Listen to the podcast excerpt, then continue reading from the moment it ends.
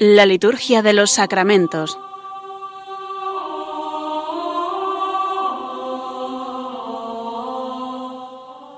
Con el Padre Juan Manuel Sierra.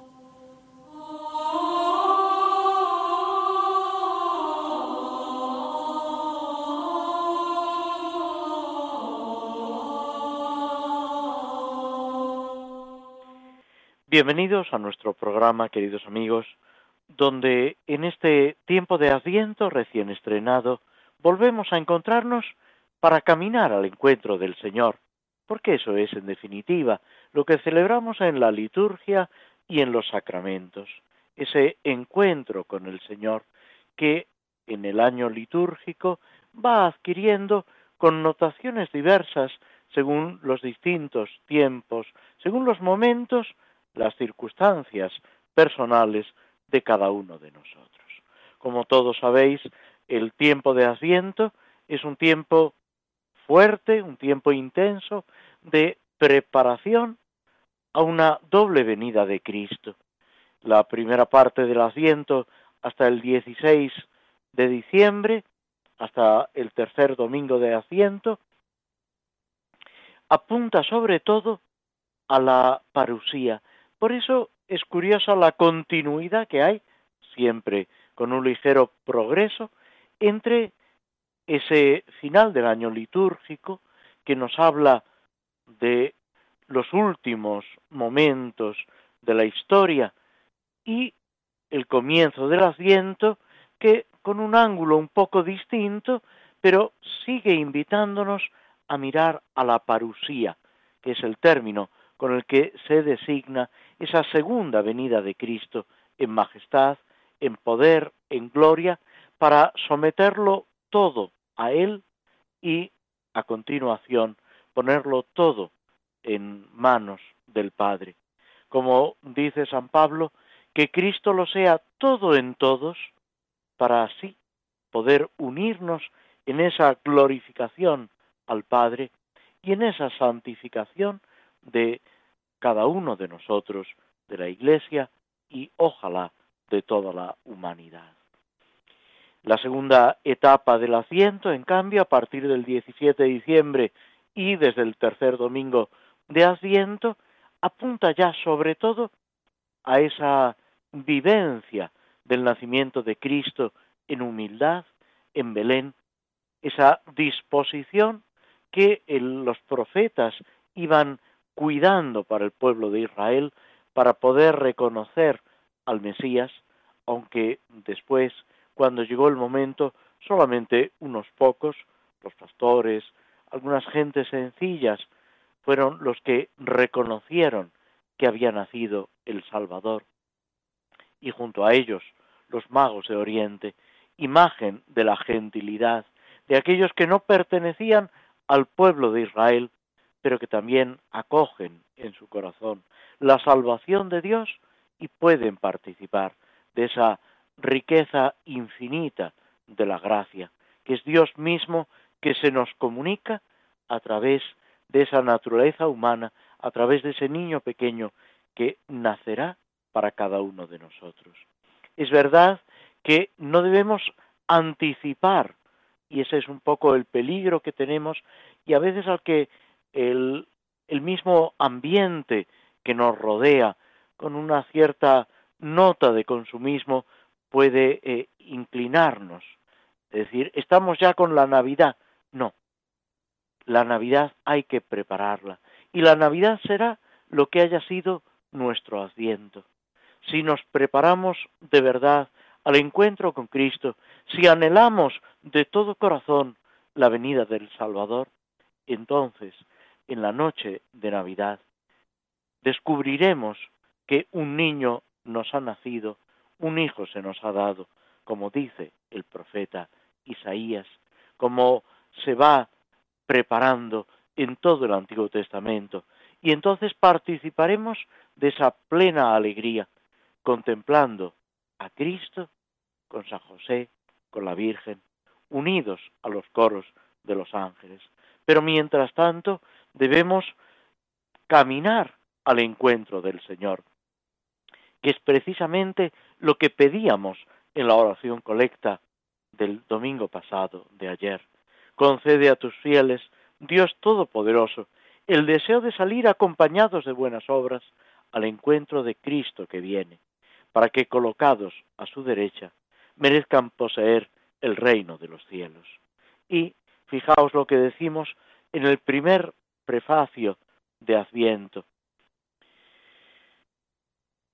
Cristo, que al venir por vez primera en la humildad de nuestra carne, realizó el plan de redención trazado desde antiguo y nos abrió el camino de la salvación eterna, para que cuando venga de nuevo en la majestad de su gloria, revelando así la plenitud de su obra, podamos recibir los bienes prometidos que ahora en vigilante espera confiamos alcanzar. Esa primera venida que prepara, que enseña cómo debemos disponernos a esa segunda venida de Cristo. San Bernardo dice que hay tres venidas de Cristo. Una, la que tiene lugar en Belén cuando nace como niño.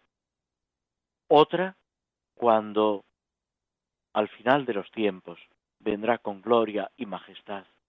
Pero hay una venida intermedia en tantos acontecimientos, en cada celebración de los sacramentos y en el momento de nuestra muerte, que nos encontramos con Cristo para, ojalá, obtener ese premio eterno en el abrazo con Cristo, en esa fusión de corazón a corazón para participar de la dicha y del amor de Jesucristo en plenitud. Y dicho esto, pasamos ya a la reflexión y al comentario sobre la misa por la familia que nos ofrece el misal romano entre las misas por diversas necesidades, las misas que intentan responder a situaciones tanto espirituales como materiales que se dan en nuestra vida. Nos habíamos detenido justo antes de la oración sobre las ofrendas que como todas las, las oraciones sobre las ofrendas hace referencia al pan y al vino que acabamos de depositar, colocar sobre el altar. Lo hace de una forma mm, sumamente teológica, podemos decir, es una oración muy breve, apenas eh, tres líneas, dos líneas y un poquito más, más la conclusión, que eh, describe ese momento y al mismo tiempo eh, introduce una súplica que es muy importante. La oración dice sencillamente, al ofrecerte, Señor, este sacrificio de expiación, te suplicamos que guardes a nuestras familias en tu gracia y en tu paz. Describe el momento al ofrecerte el sacrificio de expiación. ¿Qué sacrificio de expiación? Pues la Eucaristía, que es la celebración sacramental del mismo sacrificio de Cristo que se ofrece en la cruz por nuestros pecados, en expiación por nuestros pecados, para que nosotros recuperemos esa amistad divina que habíamos perdido por el pecado. Esto es lo que la Iglesia celebra y cada uno de nosotros debemos, celebrar cada vez que participamos en la Santa Misa.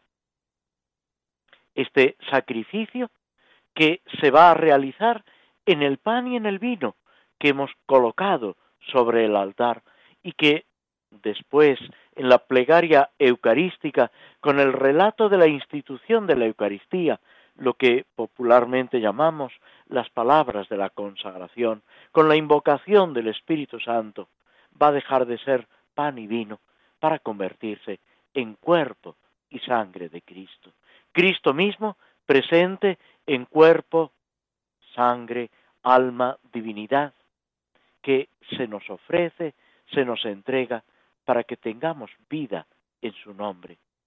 La Eucaristía es el sacramento que culmina, podemos decir, la iniciación cristiana, esa vinculación a Cristo para que también nosotros nos ofrezcamos como recordamos cada vez que celebramos, que rezamos la plegaria eucarística por Cristo, con Él y en Él.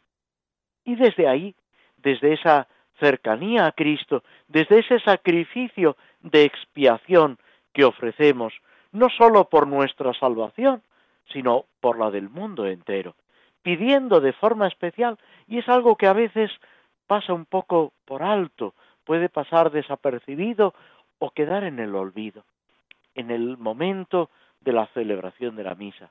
Es un momento importantísimo para pedir por aquellas personas a las que queremos. De ahí la costumbre de ofrecer la misa, de ofrecer ese estipendio, esa limosna, pidiendo que, que la misa se ofrezca de una manera especial por alguna intención, por vivos o difuntos, pero poniendo sobre esa patena no solamente el pan, sino también nuestros deseos, nuestras intenciones, aquello que nos preocupa, aquello que descubrimos que necesitamos o que necesitan las personas a las que queremos.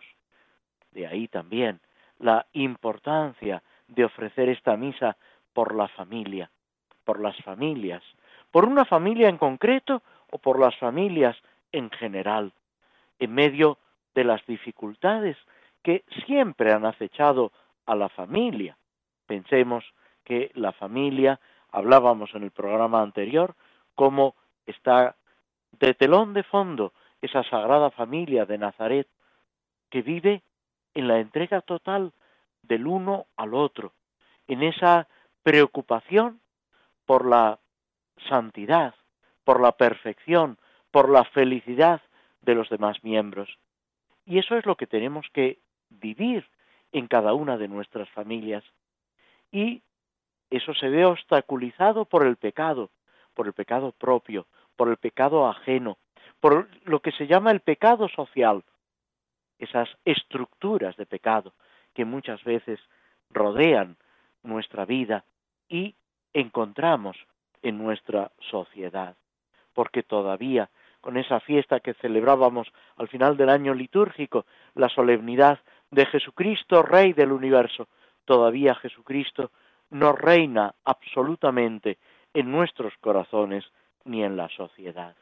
Por eso debemos suplicar su ayuda, la fortaleza de su gracia, esa gracia que se recibe en el momento del sacramento del matrimonio, pero que sigue acompañando a los cónyuges y sosteniéndolos en su tarea de formación de una familia, de cuidado el uno del otro, de atención y educación de los hijos, haciendo de cada familia una verdadera escuela de santidad, que es lo que debe ser. Y si no lo es, es fruto del pecado, del pecado personal o del pecado de otros, pero es siempre la presencia del mal, el egoísmo, el pecado, lo que tiende a frustrar ese plan maravilloso de Dios sobre cada uno de nosotros, sobre cada una de nuestras familias, sobre esa salvación que viene a nosotros de una forma concreta y específica.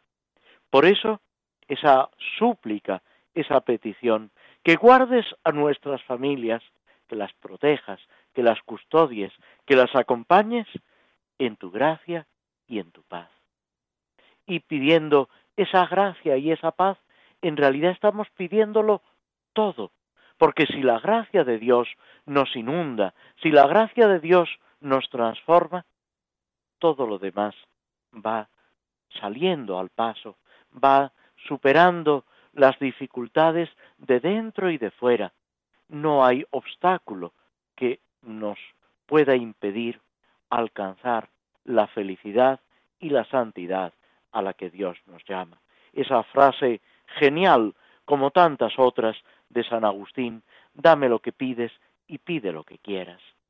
Si el Señor nos da su gracia, ya nos puede pedir, ya podemos vernos en las situaciones complicadas, que saldremos airosos no por nuestras fuerzas, sino por la fuerza, por el amor de Dios, que ha sido derramado en nuestros corazones, dice San Pablo, con el Espíritu Santo que se nos ha dado.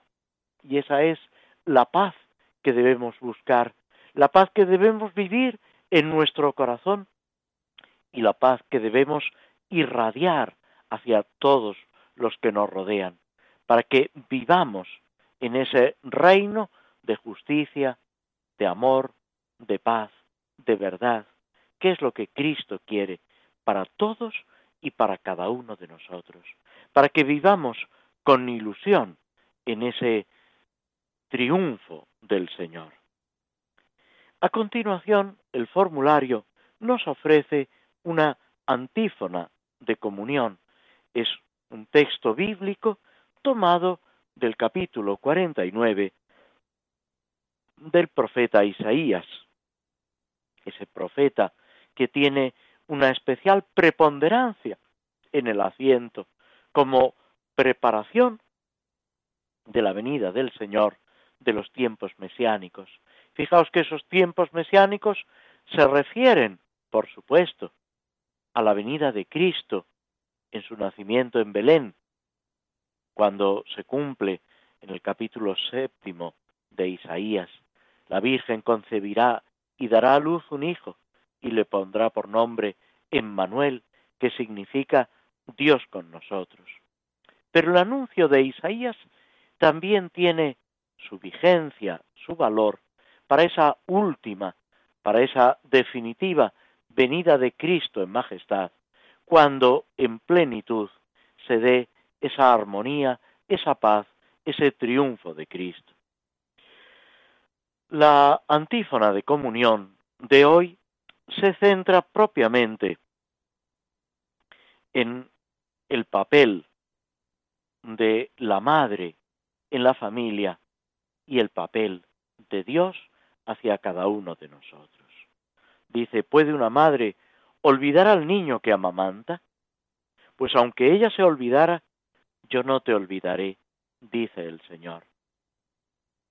Es una pregunta casi de admiración. ¿Es que acaso es posible que una madre se olvide de su niño pequeño, de ese niño a quien está criando? Ese amor de madre, que es una imagen en la historia de la salvación, en la revelación, y que podemos decir que se ve llevado a la mayor perfección en la Santísima Virgen María. Se trata de contemplarla a ella como la Madre de Dios, como la Madre de Cristo y como la Madre de cada uno de nosotros. Y pedirle a ella que cuide de nuestras familias, que nos enseñe ese amor absoluto, total, ese amor que procede de Dios y lleva a Dios. Pero además, el profeta Isaías nos recuerda que aunque una madre pudiera olvidarse de su hijo, Dios no nos olvida. Y añade en unas palabras que no se recogen en la antífona, en las palmas de mis manos te llevo tatuado. Se lo dice Dios al pueblo de Israel, se lo dice Dios a la Iglesia y a cada uno de nosotros, para que lo vivamos también en nuestras familias. Ese nombre de cada uno de nosotros, de nuestra familia, que el Señor lleva, utilizando una imagen tremendamente humana, tatuado en las palmas de sus manos, para que cada vez que abre las manos vea nuestro nombre, sea un recuerdo y una llamada al amor. Pero es necesario también que nosotros llevemos en el corazón tatuado el nombre de Dios, el nombre de Cristo, ese amor de Cristo que se debe grabar a fuego en nuestro corazón y que nos debe ayudar y animar a seguir siempre adelante por el camino de la verdad, de la vida, del amor, que es a lo que Cristo nos está llamando. Nos detenemos unos instantes para escuchar un poco de música que nos ayude a reposar todas estas ideas y A continuación, seguiremos con la reflexión sobre el Salmo 38.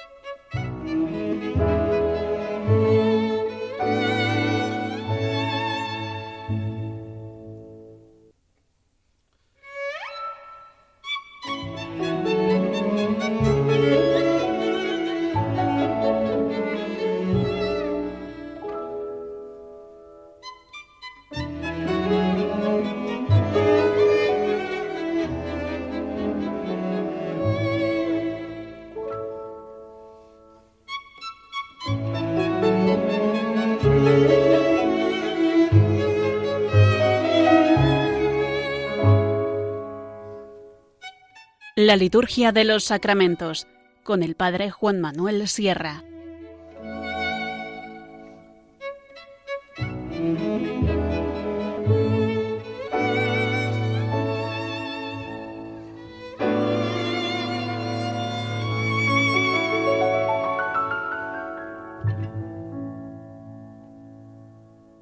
Antes de adentrarnos en el Salmo 38, que ya habíamos comenzado a comentar, a reflexionar, vamos a tomar un fragmento de una poesía, de un romance de San Juan de la Cruz, que en concreto nos habla de la encarnación, esa venida de Cristo al seno de la Virgen María, que en el rito romano se celebra el 25 de marzo, precisamente eh, calculando los meses respecto al nacimiento, y que en cambio en el rito hispano-mozárabe se celebra el 18 de diciembre en la inminencia de la Navidad.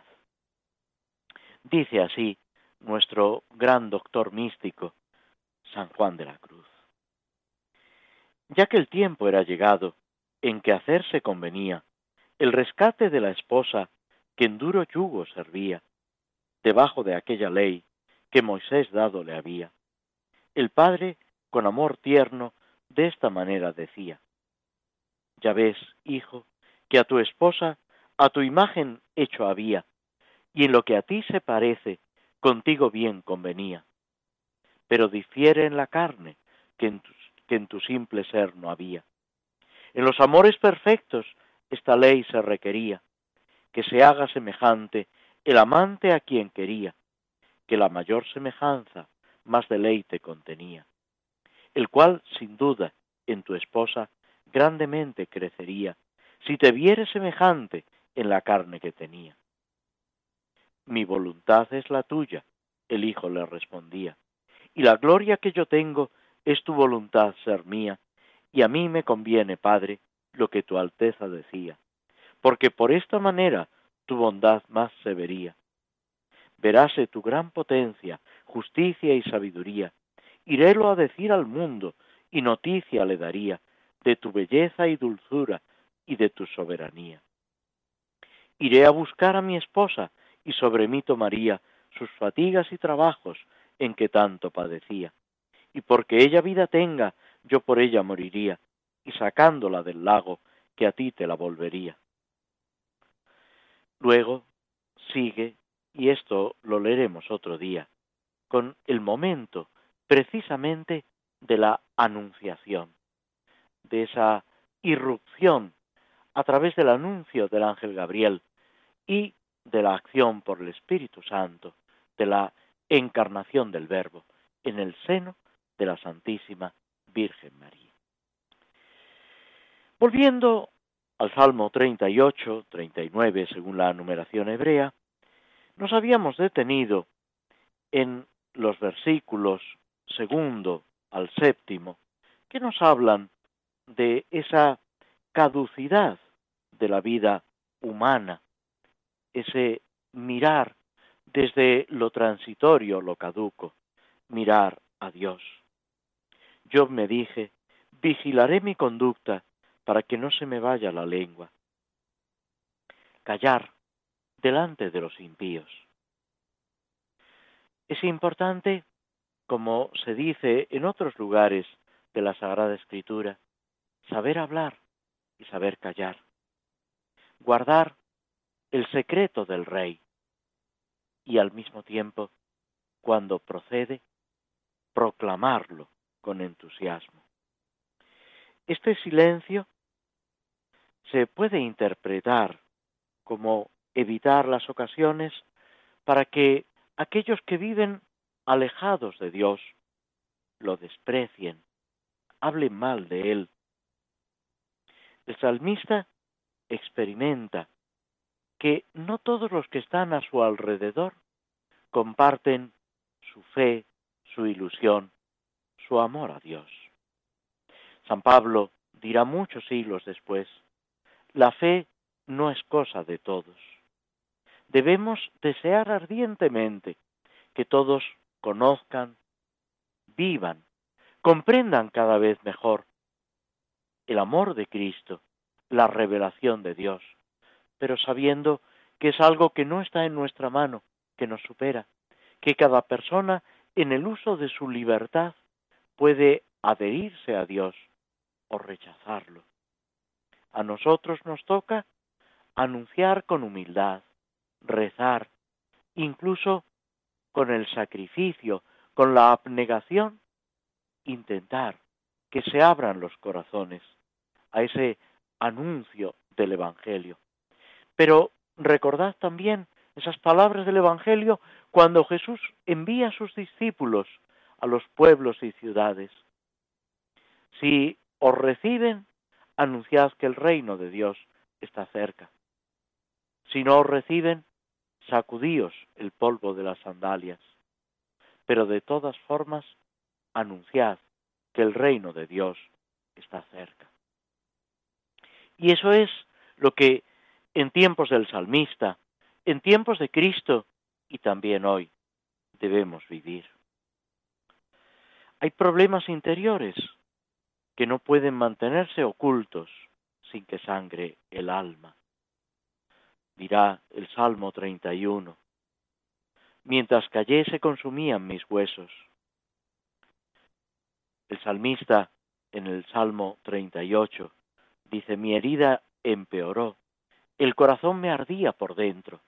Esta imagen del corazón ardiendo es también algo que nos invita a hablar con Dios, a exponerle nuestras angustias, nuestros problemas, las incomprensiones. Es en Él en quien encontramos el verdadero refugio, la verdadera ayuda. Los problemas no se pueden solucionar escondiéndonos.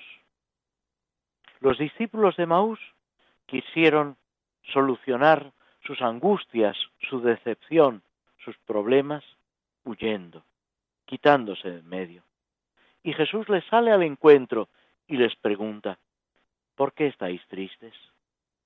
Les explica las escrituras, incluyendo también los salmos, para que descubran la acción de Dios, para que lo reconozcan a su lado y para que ya no necesiten de esa aparición. Les acompañarán los sacramentos simbolizados en esa fracción del pan que les sirve para reconocer a Cristo.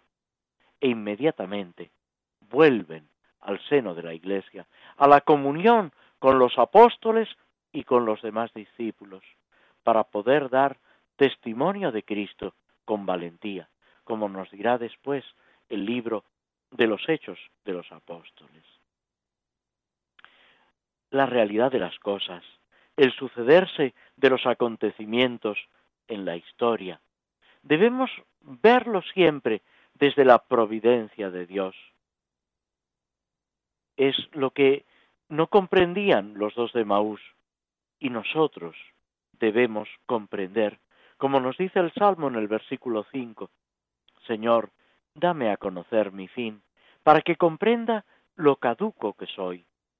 No para angustiarme, no está pidiendo el salmista aquí andar con el corazón encogido, todo lo contrario. Descubrir lo transitorio de tantas cosas, descubrir lo que no cuenta, para valorar de verdad lo que cuenta, la presencia, la amistad de Dios, su cercanía, a nuestro lado, por encima de todo. Vivir pendientes del Señor, vivir dándole gracias, alabándolo, disfrutando en su presencia. No se trata de una resignación, de aceptar con un cierto fatalismo lo que ocurre. Todo lo contrario, es alcanzar ese optimismo que no es un optimismo vacío no es una sugestión, sino es reconocer la presencia, la victoria de Dios siempre a nuestro lado, por encima de todo. La limitación del hombre, ese palmo de vida, ese soplo de vida que se nos ha concedido, es un verdadero tesoro. Dirá San Pablo que lo llevamos en vasijas de barro, que es algo, si queréis, con apariencia pobre, y es, sin embargo, un tesoro maravilloso, por el cual debemos dar gracias a Dios. El valor supremo de la vida, por el que tenemos que luchar en nosotros, en los seres a los que queremos y en el mundo entero.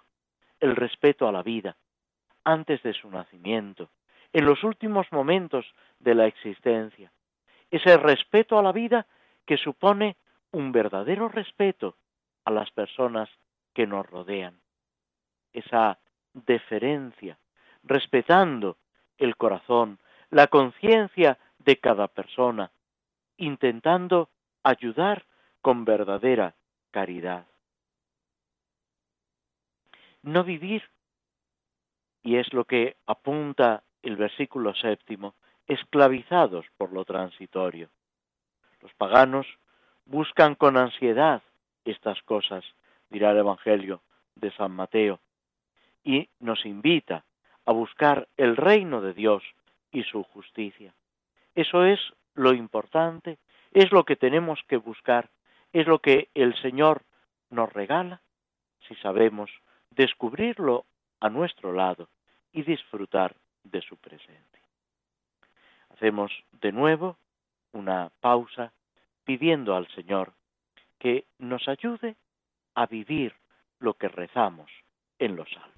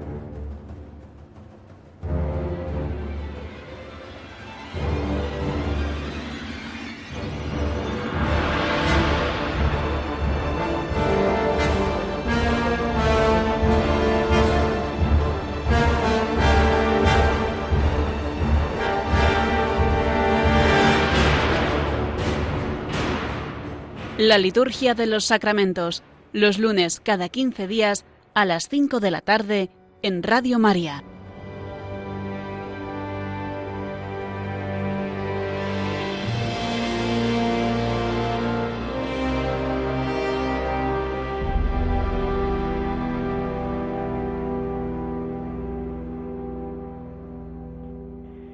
Y volvemos al Señor de los Anillos, a esta obra de Tolkien, que a través de un relato fantástico nos va presentando el misterio del bien y del mal, el misterio de esas decisiones que debemos ir tomando en nuestra vida, conscientes de que no estamos solos.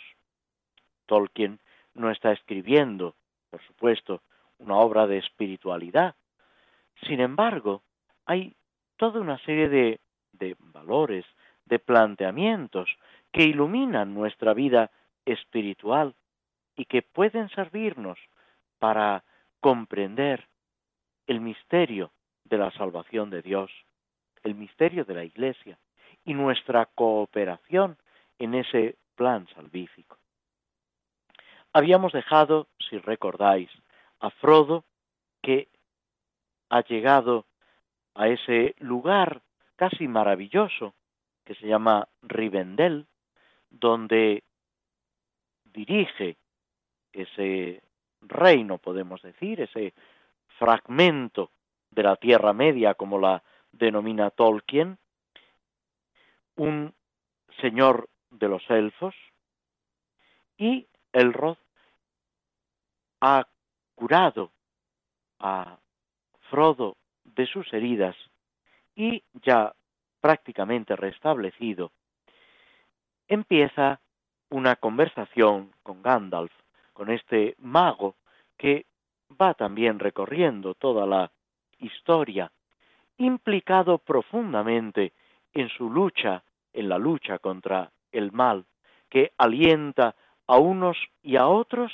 y va haciendo posible con la cooperación de todos los que le rodean de esa victoria sobre el mal.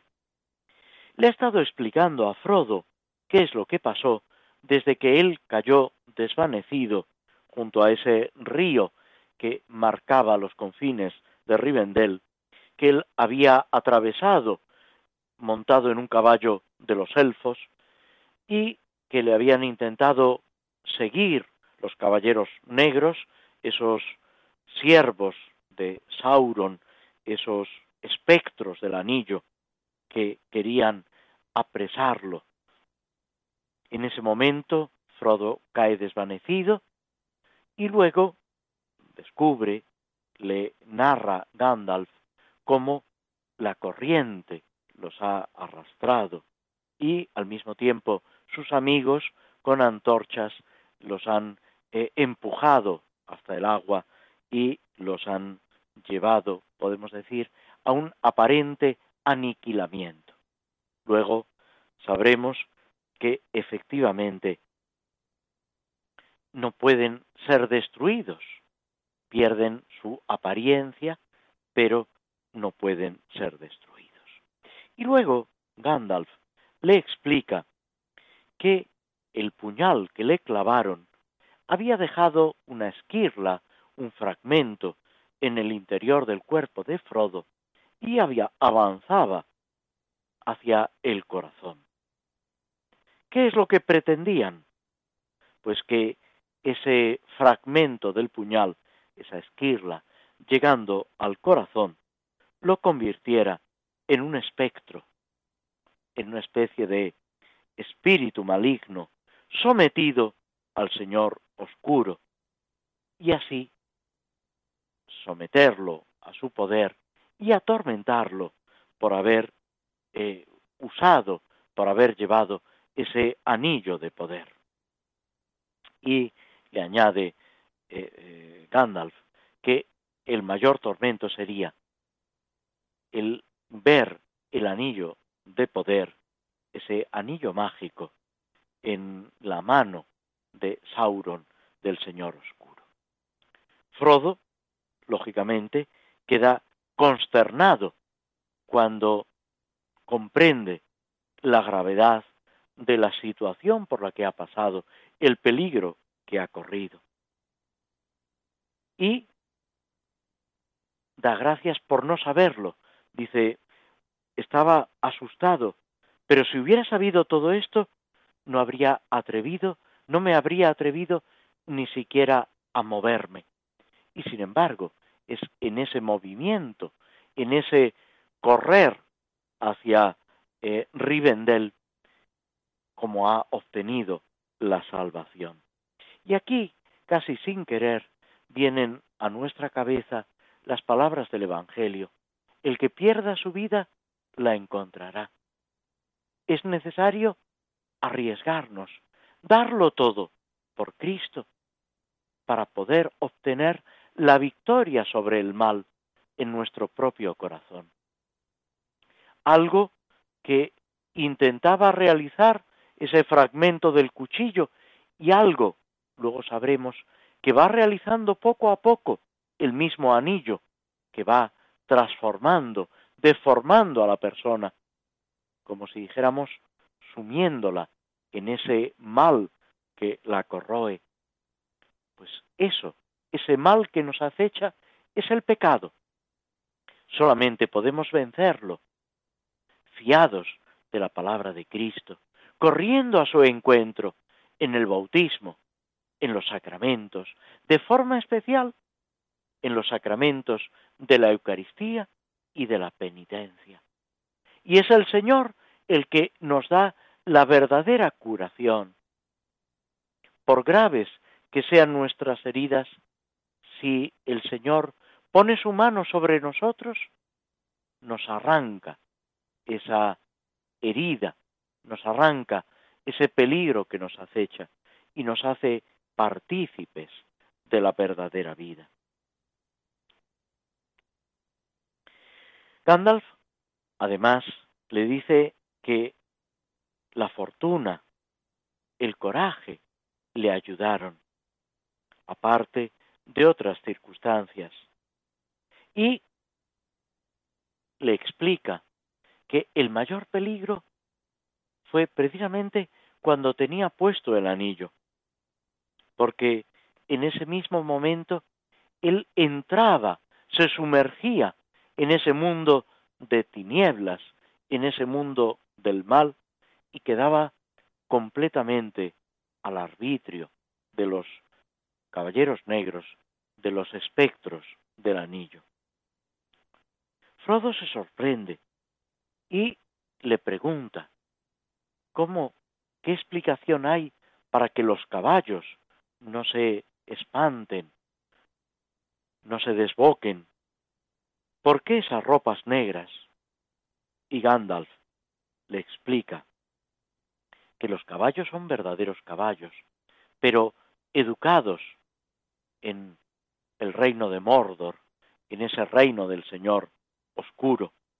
Y las ropas lo que hacen es dar forma a los espectros para que puedan moverse en el mundo de los vivos, para que tengan una apariencia y mediante esa apariencia poder interactuar. Los elfos pueden luchar contra ellos. Frodo ha tenido una visión cuando estaba a punto de desmayarse, viendo a Glorfindel, el señor de los elfos que les ha ayudado, en toda su grandeza, en toda su dignidad.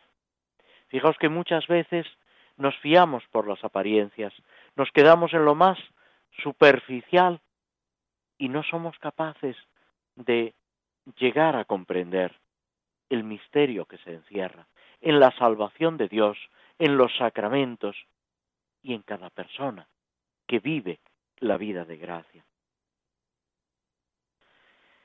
Gandalf percibe en Frodo que a pesar de la curación hay como un resto que ha quedado en él. Es como un cambio imperceptible, dice, una cierta transparencia y se le escapa.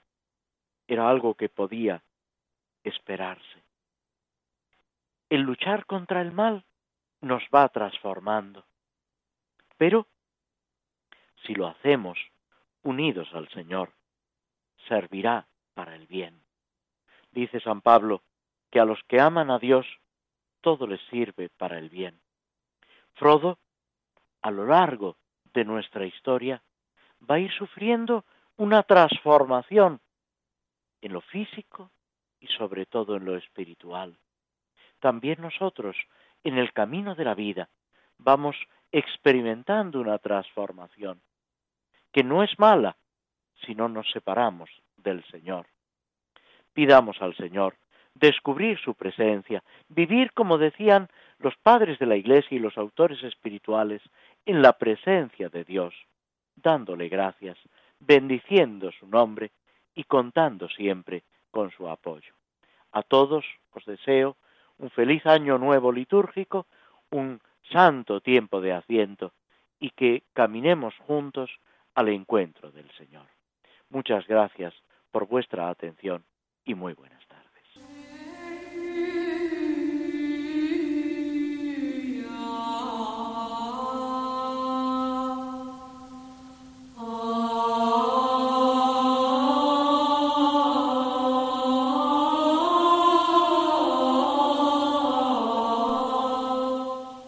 Así concluye en Radio María la Liturgia de los Sacramentos, un espacio dirigido por el Padre Juan Manuel Sierra.